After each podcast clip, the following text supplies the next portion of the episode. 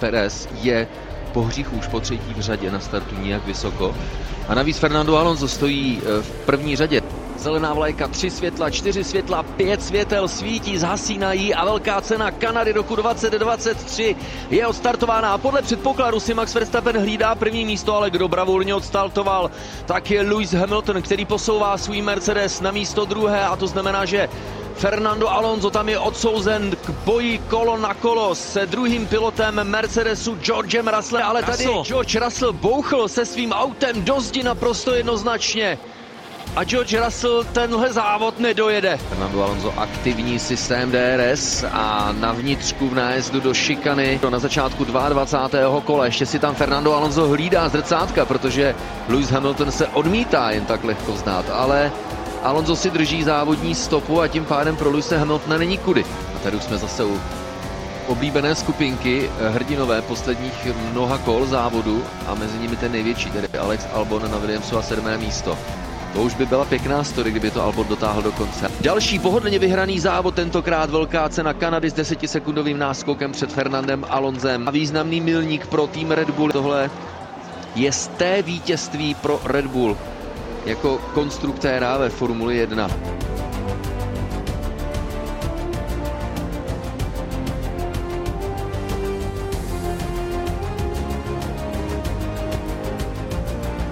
I když to podle jeho slov nebylo úplně snadné vítězství, přesto si Max Verstappen dojel pro opticky snadné vítězství. Ale za ním se odehrála řada bitev a překvapení. Krásný souboj mezi dvěma mazáky Fernandem Alonzem a Lewisem Hamiltonem o druhé místo například.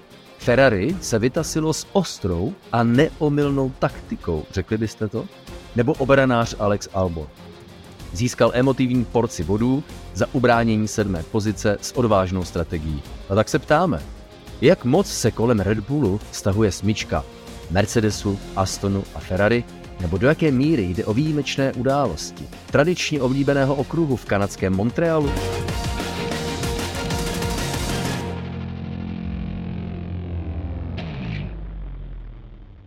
To je samozřejmě něco, co musíme rozebrat v tradičním Instapokecu, který následuje vždy po ukončení velké ceny s denním rozestupem, to abychom pro vás nazbírali všechna data, zákulisní informace, abychom to dali všechno do souvislostí a tím získáte nejzasvěcenější rozboj toho, co se během uplynulého Grand Prix víkendu odehrálo.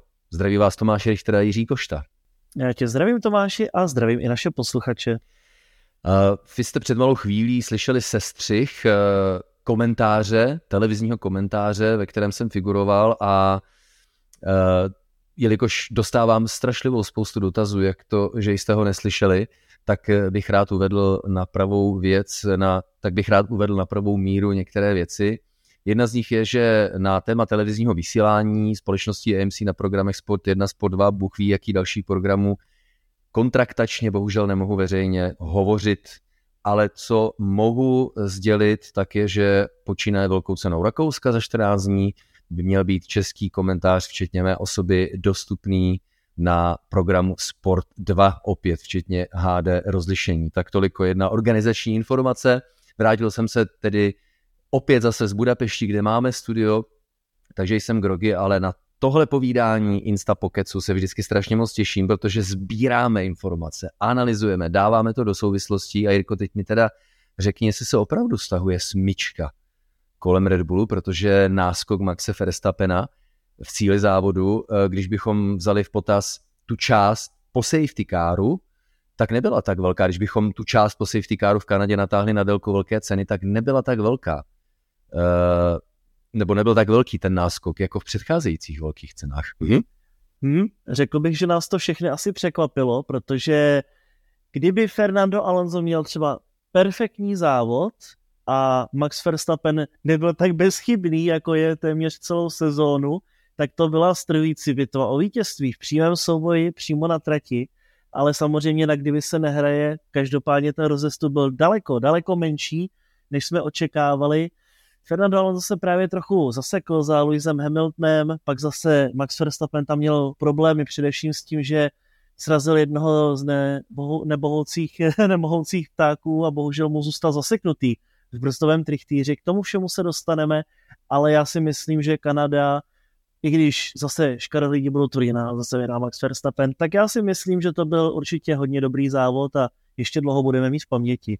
Ty myslíš ten švihlý titulek eh, na internetu, že Verstappen odjel velkou cenu s mrtvým tákem, jo? no, tak Kelly tam nebyla, takže kdo ví, kdo ví. no jo, hele, každý, každý svého osudu strůjcem, jak se říká, ale pojďme nejprve vypíchnout globální uh, aspekt velké ceny. Vy jste z našich povídání vždy po každé velké ceně zvyklí na to, že jezdci musí šetřit pneumatiky, protože jsou přehřáté a mají velkou degradaci.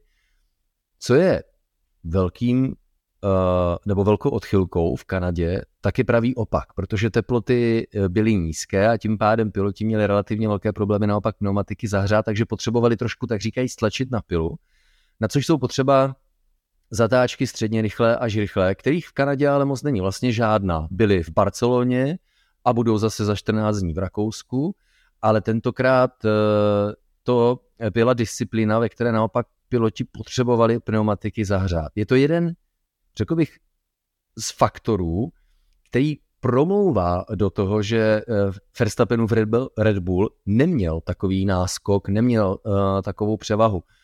Čímž nechci říkat, že se v Rakousku všechno vrátí do normálu nebo do podobného rozložení sil, jaký jsme viděli ve Španělsku, ale je to určitý uh, faktor, který uh, měl zajímavý balans mezi volbou strategií jedné a dvou zastávek v boxech. A já, Jirko, trošku přeskočím, protože, uh, jak jsem naznačil v úvodu, tak Ferrari zvolilo výbornou strategii. to se, není, není to krásné tak to říct. Ferrari zvolilo ve velké ceně výbornou strategii. Kolikrát máš šanci tohle to říct? A kež by taková šance přišla v budoucnu častěji a častěji, že jo? Trochu překvapivé určitě. No a možná Ferrari se nechalo motivovat a namlsat tím, že zvolili dobré strategie i během závodu 24 hodin Le Mans. Takže dobrá práce, dobrá práce od Ferrari. Rychlost tam byla.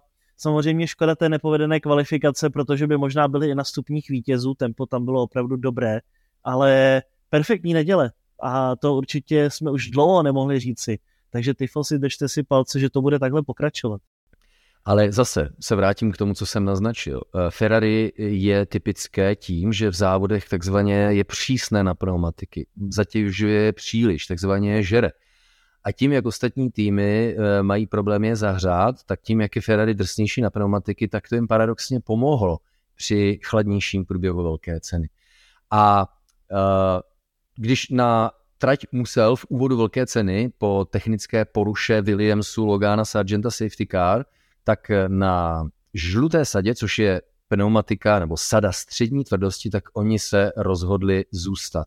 A na té žluté sadě jeli tak skvělý výkon, že i když doufali, že přijde ještě nějaký další safety car, což by přineslo další levnější pitstop, tak oni nakonec sáhli ke strategii jednoho jediného pitstopu. Zatímco drtivá většina ostatních zvolila taktiku dvou pitstopů. Takže, jak říkáš, po té zbídačené, a to je, to je prostě horor, no. Když si Leclerc řekne, hele, chci eh, na suché pneumatiky a tým řekne ne, ne, ne, nebo neřekne nic a nasadí mu jiné pneumatiky, to není poprvé, je to katastrofa.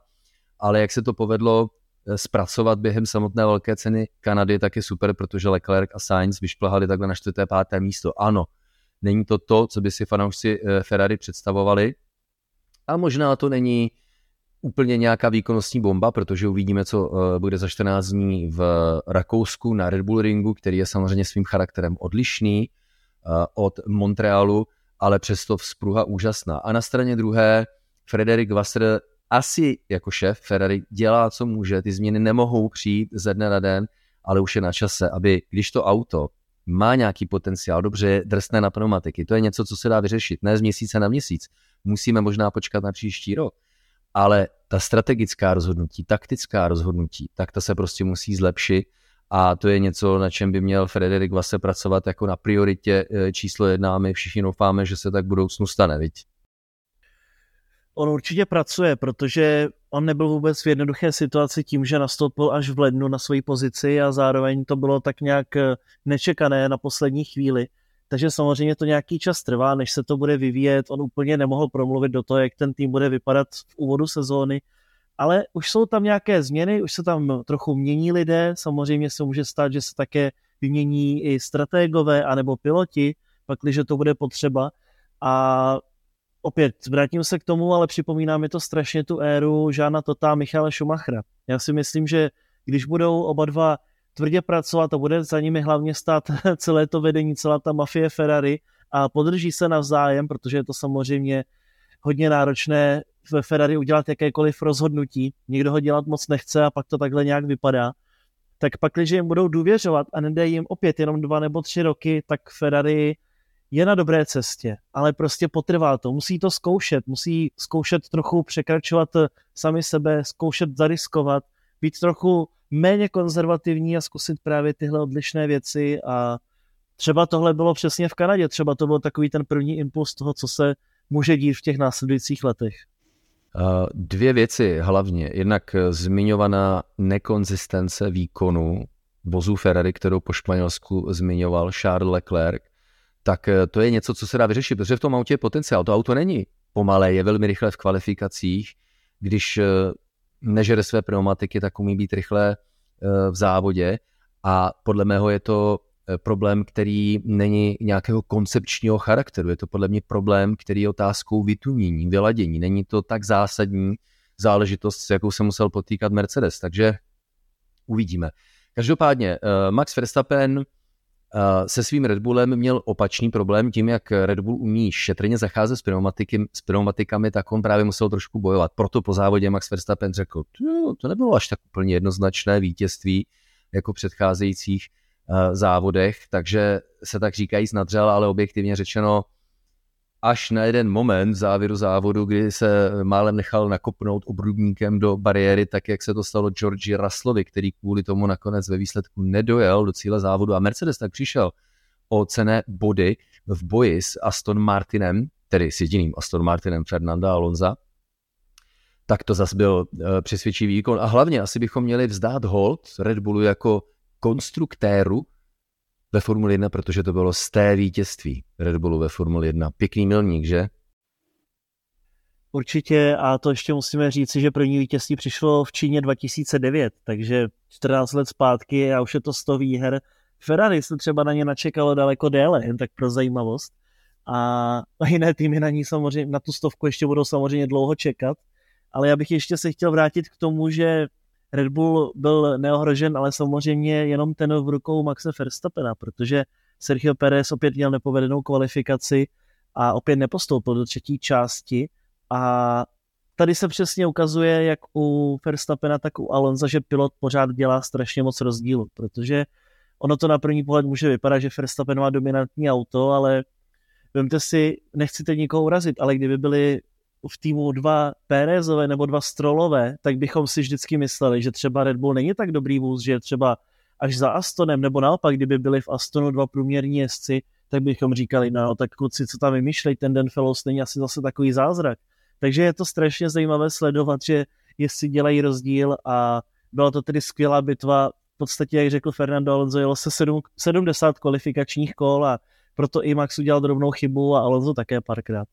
Ale uh, za to se není potřeba stydět, protože to je faktem. Pilot má vliv na celkový výkon. Jak velký, tak o tom se samozřejmě můžeme bavit, o té kvantifikace vlivu samotného pilota. U různých týmů to bude různý výkon, u různých pilotů to bude mít odlišný vliv. Ale vemte si u týmu Haas, tu kaskádu, uh, Mick Schumacher, Kevin Magnussen a pak Nico Hülkenberg. To je další příklad, akorát zkrátka tihle jestli nedojíždí na stupních vítězů, tak se o tom tolik nehovoří. Nehledě na to, že pokles výkonu Hásu mezi kvalifikací a samotným závodem je teda tragický. A i když by se Hilkenberg kvalifikoval na prvním místě a povedlo se to také Magnusenovi, tak prostě tihle borci nemají šance na to dojet na bodech do cíle. Takže Hilkenberg eh, v cíli eh, velké ceny Kanady nakonec na 15. místě a Kevin Magnussen až 17. Už jsme to viděli několikrát v letošní sezóně, ale konec konců i v té loňské, že na to jedno kolo se občas podaří udělat nějaký zázrak, kor především, když je takovéhle nečekané počasí na trati nebo jsou takové nečekané podmínky.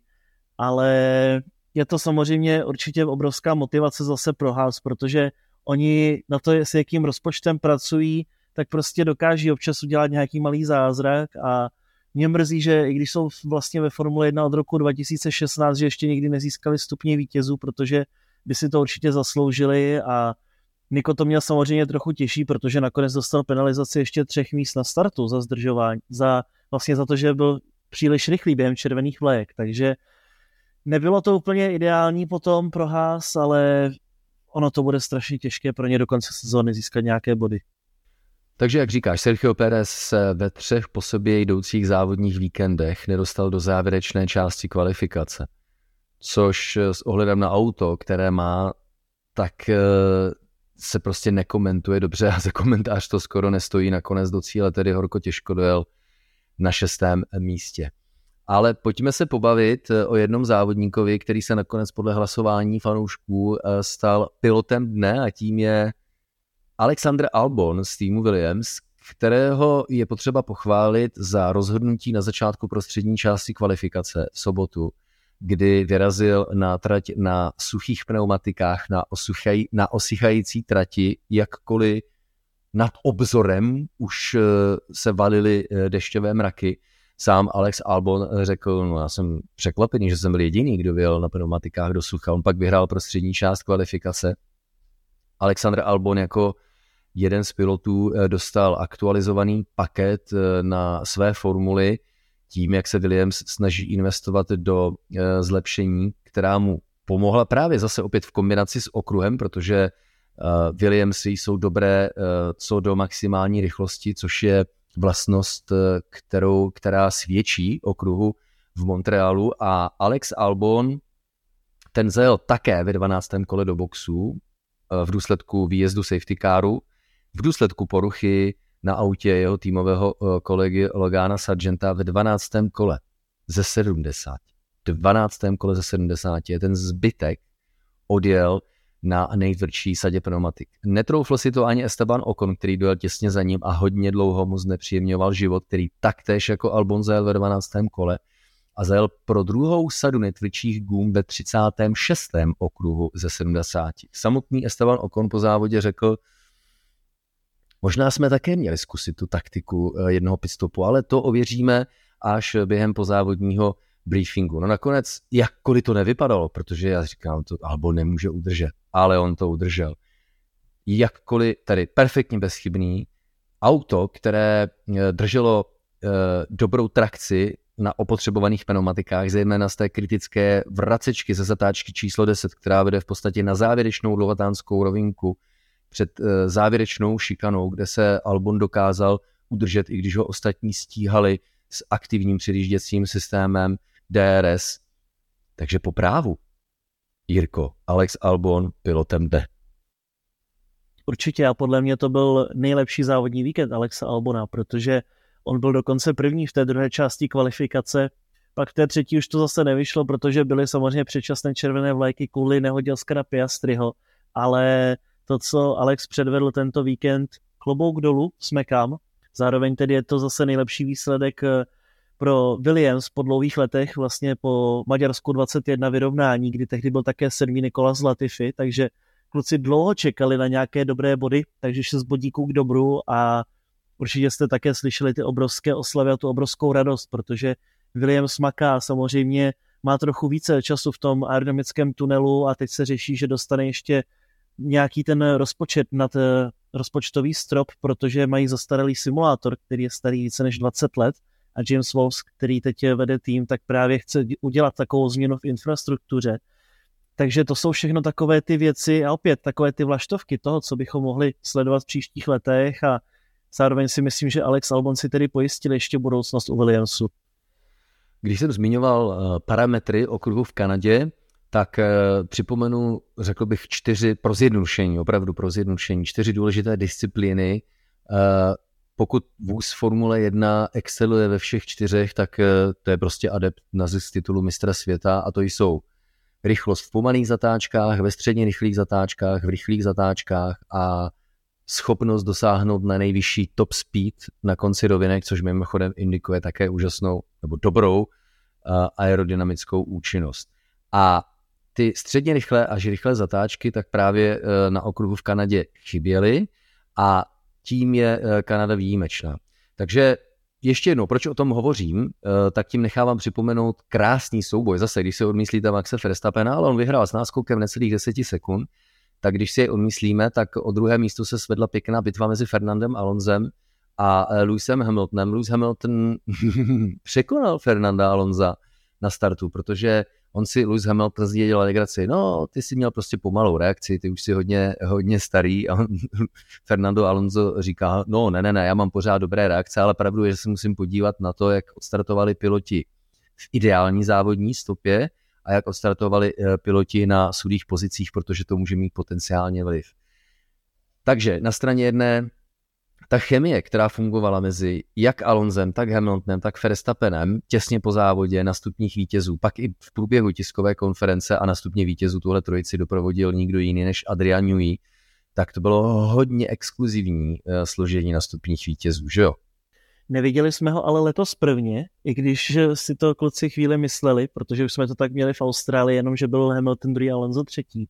Ale mně se strašně líbí ten obrovský respekt mezi jezdci, protože samozřejmě zároveň je to velký souboj ek a sebevědomí a kluci na to mají právo, protože jsou to vlastně tři poslední generace šampionů, takže je hezké stále sledovat eh, společně v soubojích na trati a oni jsou opravdu skvělými ambasadory toho sportu, protože to, co můžeme sledovat, tak by mělo být určitě tak i v té fanouškovské komunitě a přece jenom když si Hamilton s Alonzem nebo Hamilton s Verstappenem podají ruku a pocákají se šampaňským a mají z toho docela i velkou radost, tak by určitě to měli ocenit ty fanoušci a radovat se společně s nimi, protože o tom to je, this is Formula One. Musím se zastat Fernanda Alonza, protože ten si stejné služení na stupních vítězů minus, tedy Adrian Newey, pamatuje, že se odehrálo ve velké ceně Austrálie ale Lewis Hamilton překvapil. Ten, eh, tak jak je zvyklý používat ta kliše, tak když reagoval na jeden z dotazů novinářů, tak eh, říká, no to je, to je pravda, to je super složení nastupních vítězů. Myslím si, nebo přemýšlím nad tím, že to asi musí být nejlepší složení eh, nastupních vítězů kdykoliv v historii. On jako Lewis Hamilton skutečně zapomněl, že už v téhle sestavě stáli nastupních vítězů, ale Fernando Alonso, ten chodící komputer, Jirko, tak ten věděl naprosto přesně. a to ještě můžeme vlastně zmínit Qatar 21, kde to bylo také tak eh, Verstappen, Hamilton, Alonso, takže vlastně už se to sešlo párkrát, i když bychom to asi úplně nečekali, takže třikrát byla už tahle kombinace a vzhledem k tomu, jak to vypadá, tak si myslím, že to není letos naposledy. No ale tím se dostáváme k tomu, o čem možná eh, je dějová linka tohoto podcastu, protože Aston Martin nasadil eh, v Kanadě eh, zlepšení, která mají mimo jiné za cíl zlepšit aerodynamickou účinnost. Nakonec Lewis Hamilton prohlásil v cíli závodu, že Aston Martin byl rychlejším autem. On to Fernando Alonso ukázal, když ztratil druhé místo hned po startu, tak si jej získal přijíždějícím manévrem zpátky takže eh, v Kanadě Aston Martin lepším autem než Mercedes. Ale já si těším na poznávání toho, jak eh, bude vypadat rozložení sil, zejména mezi Astonem a Mercedesem. A pak Ferrari, i když na okruzích, kde jsou středně rychlé a rychlé zatáčky, pořád očekávám, že mm, se mu ne hned podaří vyřešit problémy s velkou degradací pneumatik, tak eh, tam to může být potenciálně ne tak nadějné, ale onen výkonnostní nebo to výkonnostní srovnání mezi Astonem a Mercedesem, tak předpokládám, že může fluktovat, nehledě na to, že u Mercedesu mají dobré zázemí a hodně silné analytické nástroje, tak si myslím, že ta jejich křivka zlepšování a tím pádem postupného zrychlování na široké škále uh, technických parametrů různých okruhů, uh, tak může být to něco rychlejší. Což je teda bitva, na kterou já se, Jirko, prostě osobně těším, byť víme, že Max Verstappen si jede uh, pro titul mistra světa s levou rukou uh, z okénka a v pravé ruce možná ještě může sledovat něco na mobilu, i když by neměl. no já jsem takový věčný optimista, věčný snílek, že to ještě bude zajímavé, protože Christian Horner právě říkal, že už se soustředí z většího procenta na příští rok, že už letos těch vylepšení příliš nebude, což je pochopitelné, protože ten vůz je opravdu téměř perfektní. Zároveň Mercedes přiveze velký balík úprav opět do Silverstone a Aston Martin slíbil také ještě úpravy v Rakousku a ve Velké Británii, takže takhle čistě na papíře by se to mohlo dotáhnout. Samozřejmě potom ve Velké Británii budeme mít eh, nové pneumatiky, novou konstrukci pneumatik, které zase můžou trochu pomoci Red Bullu, protože to vypadá, že budou trochu ještě více držet a budou trochu se méně opotřebovávat než ty současné, takže jedno s druhým, nemyslím si, že to je tak rozhodnuté, jak se zdálo, přece jenom těch bodů ještě ve hře pořád hodně, nejsme ani v polovině sezóny, takže se stát může cokoliv. No, eh, tak tady se trošku rozcházíme, protože já si myslím, že to bude procházka uh, růžovou zahradou pro Maxe Verstappena a Red Bull až do konce sezóny, ale to, co se bude ohrávat za ním, tak si myslím, že bude hodně nepředvídatelné. Ale rád bych se samozřejmě mýlil, kež by to tak bylo a eh, boj o vítězství ve velkých cenách ve druhé polovině sezóny byl o to dramatičtější. Ale tohle nedokážeme předpovědět, a proto si musíme počkat a uh, proto jsem rád, že uh, ta úroveň nepředvídatelnosti je samozřejmě veliká. Jedna věc, která mi ještě utkvěla na mysli, tak je to, že situaci s Alexandra Albona komplikoval nejenom Esteban Ocon, tedy Albonovu situaci v tom smyslu, že bránil uh, sedmou pozici jako lev a za Okonem jezdil Lando Norris, který dostal, to musíme rozebrat, Jirko, který dostal trest pěti sekund za, a dobře poslouchejte, nesportovní chování. Jo, to zní dost drsně, ne? no, měl to být asi takový precedens, ale můžeme si pod tím představit cokoliv. Tam šlo vlastně o takový ten typický případ, který jsme viděli v minulosti milionkrát, každou sezonu vidíme několikrát, že prostě v boxech za sebou měly být dva McLareny, měl tam proběhnout takový ten double stack a na čele byl tedy v, te, v ten moment Piastri s, a Norris byl za ním, takže Norris se snažil vytvořit nějaký ten odstup, aby se mohli jezdci vystřídat a nestratili žádnou pozici, což se povedlo. Ta zastávka byla dobrá, pozice zůstaly. Pak Lando Norris dokonce při startu předjel zpátky Oscara Piastriho. Ale jak ty říkáš, no, je to zvláštní, že to bylo nesportovní chování. Asi je to něco, co už tak nějak Fiat dlouho odkládala a nechtěla to moc řešit několikrát to prošlo, nebo v podstatě vždycky to prošlo, tak tentokrát to bylo pět vteřin, které tedy stály Norise důležité body pro McLaren. No a tím pádem se McLaren nedostal na bodované pozice, protože Lando Norris v důsledku svého trestu dojel do cíle na 13. Eh, místě a Oscar Piastri eh, těsně 11. za Valtterem Bottasem, který se právě na ty body dostal. Ona ta situace ohledně trestu pro uh, Lenda Norise má zajímavý rozměr. Co se totiž konkrétně stalo, že když eh, na trať vyjel safety car, tak eh, Oscar Piastri a Lando Norris jeli za sebou, tedy dva týmoví kolegové McLarenu a Lando Norris zpomalil tak, aby, jak říkáš, v přípravě na odbavení v boxech ve stejném kole, tedy dvojitý pit stop, tak eh, aby nemusel Lando Norris čekat, až odbaví tým Oscara Piastriho, jakkoliv je ta zastávka rychlá, tak si prostě nechal Oscara Piastriho poodjet a tím pádem zvolnil. No, nechci vás otravovat nějakými právními uh, pojmy, ale jak už jsme několikrát zmiňovali, tak existují sportovní pravidla Formule 1 a nad všemi šampionáty visí jakási ústava, který se eh, říká Mezinárodní sportovní kodex. A pravdou je, že sportovní řád pro Formuli 1 nařizuje, že pilot za safety kárem nesmí jet bezdůvodně pomalu. Samozřejmě parametrizovat, eh, parametrizované to není. Co je důležité, že za safety kárem nesmí jet pilot eh, příliš rychle, což je předepsáno konkrétními časovými údaji na displeji volantu každého pilota. A když jede pilot příliš pomalu podle posouzení komisařů, tak eh, by neměl.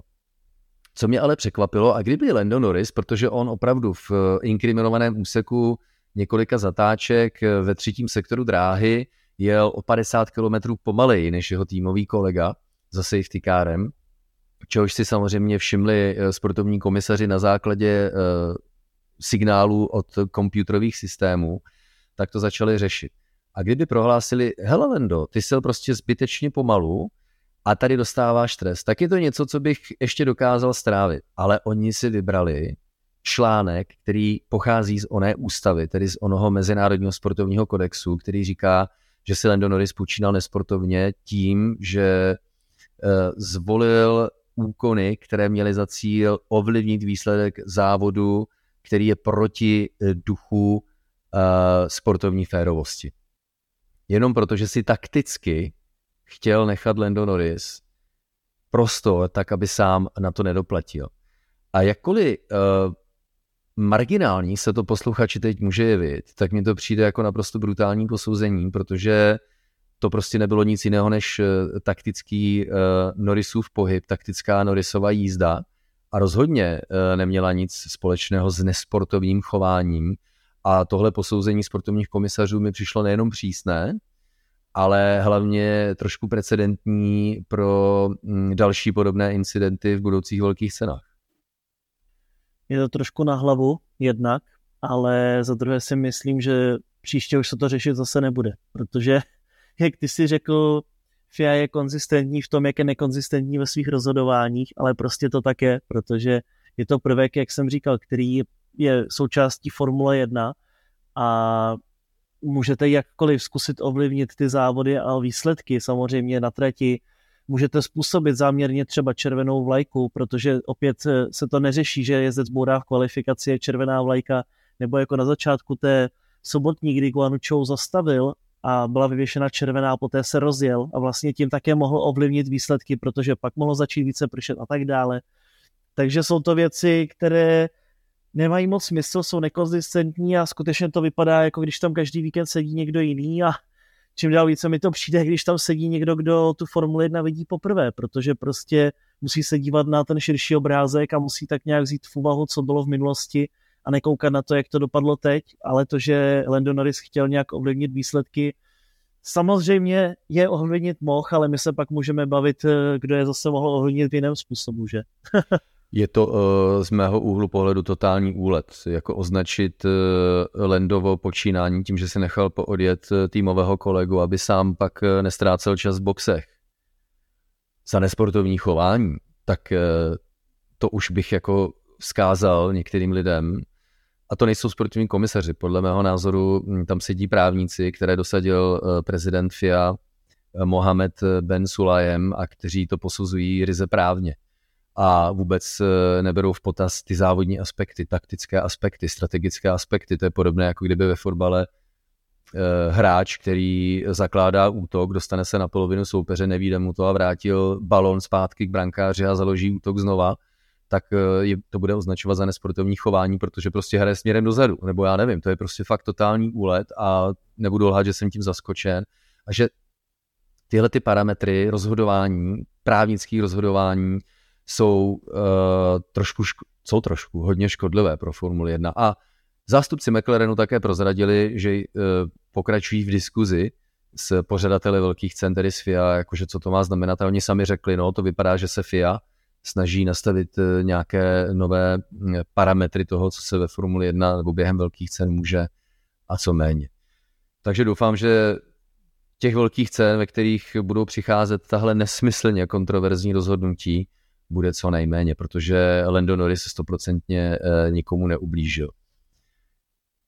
Max Verstappen uh, suverénně vede v průběžném pořadí mistrovství světa. Fernando Alonso je třetí a na Sergio Pereze ztrácí pouhých 9 bodů.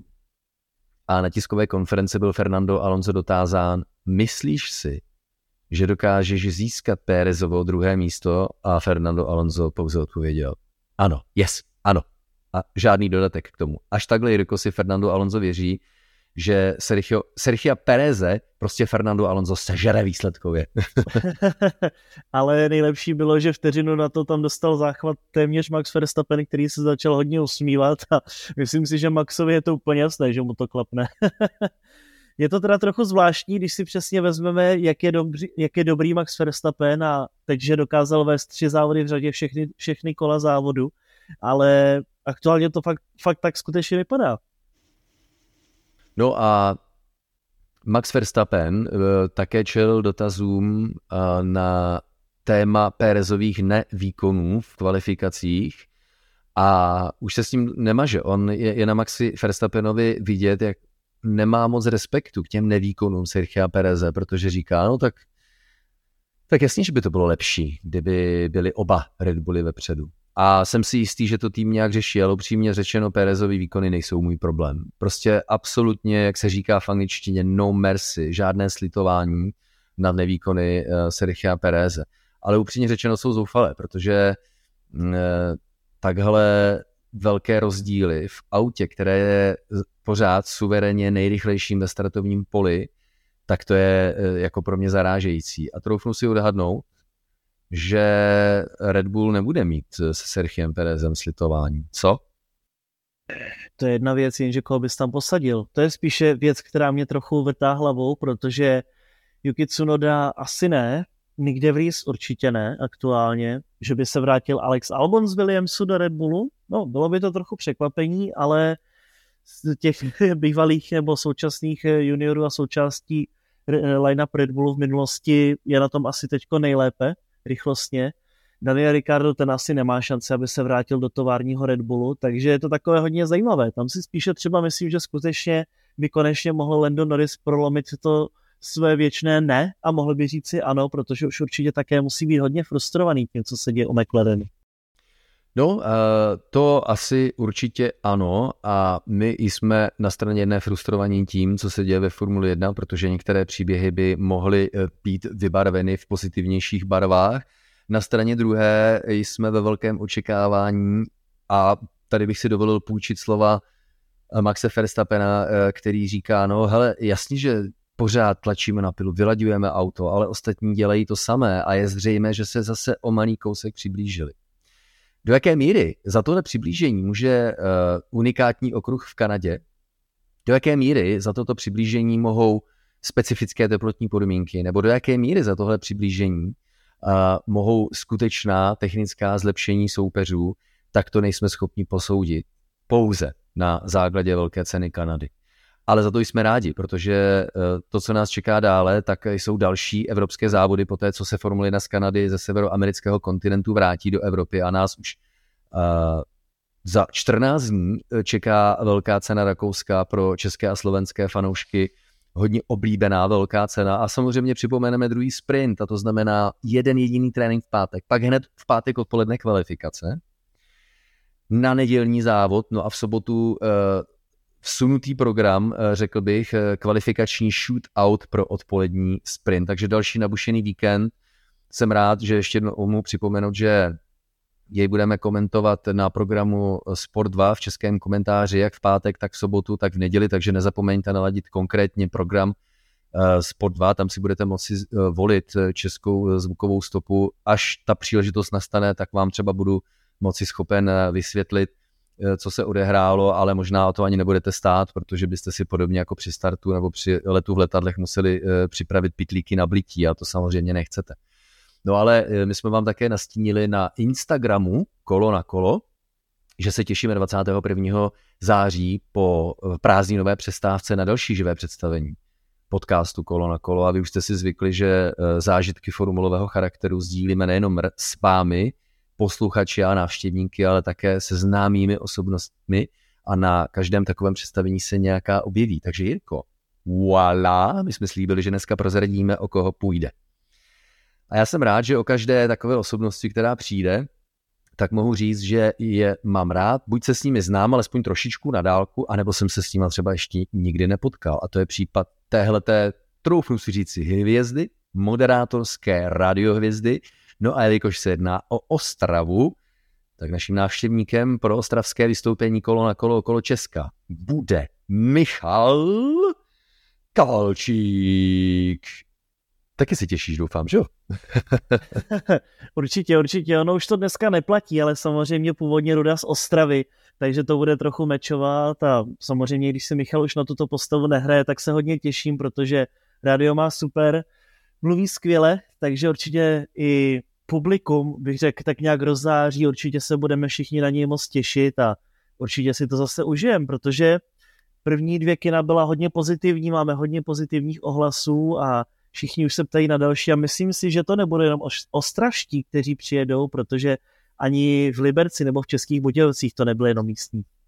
Takže uh, lístky na webu kolonakolo.cz a nebo na webu Cinestar uh, přímo uh, na ostravském kině A my se pochopitelně těšíme na další epizody a po velké ceně Rakouska samozřejmě přijde další Insta Pokec a my vám teď už můžeme také ne prozradit, na to je ještě brzo, ale můžeme vám říct, že pro vás máme jedno obrovitánské, ale tohle je fakt obrovitánské překvapení, velký projekt připravujeme a ten spustíme uh, v průběhu velké ceny Itálie a první informace se o něm dozvíte v posledním srpnovém víkendu, tedy na konci prázdnin. Takže hodně, hodně nás toho čeká, ale v neposlední řadě naše společná uh, setkání v podcastu Kolo na kolo. Doufám, že jste si užili jak velkou cenu Kanady, tak naše reflektování na ní, uh, že jsme vám přinesli, doufám, to nejdůležitější, nejpodstatnější a že jsme vám osvětlili spoustu detailů. A u dalších velkých cen během podcastu Kolo na kolo samozřejmě zase naslyšenou.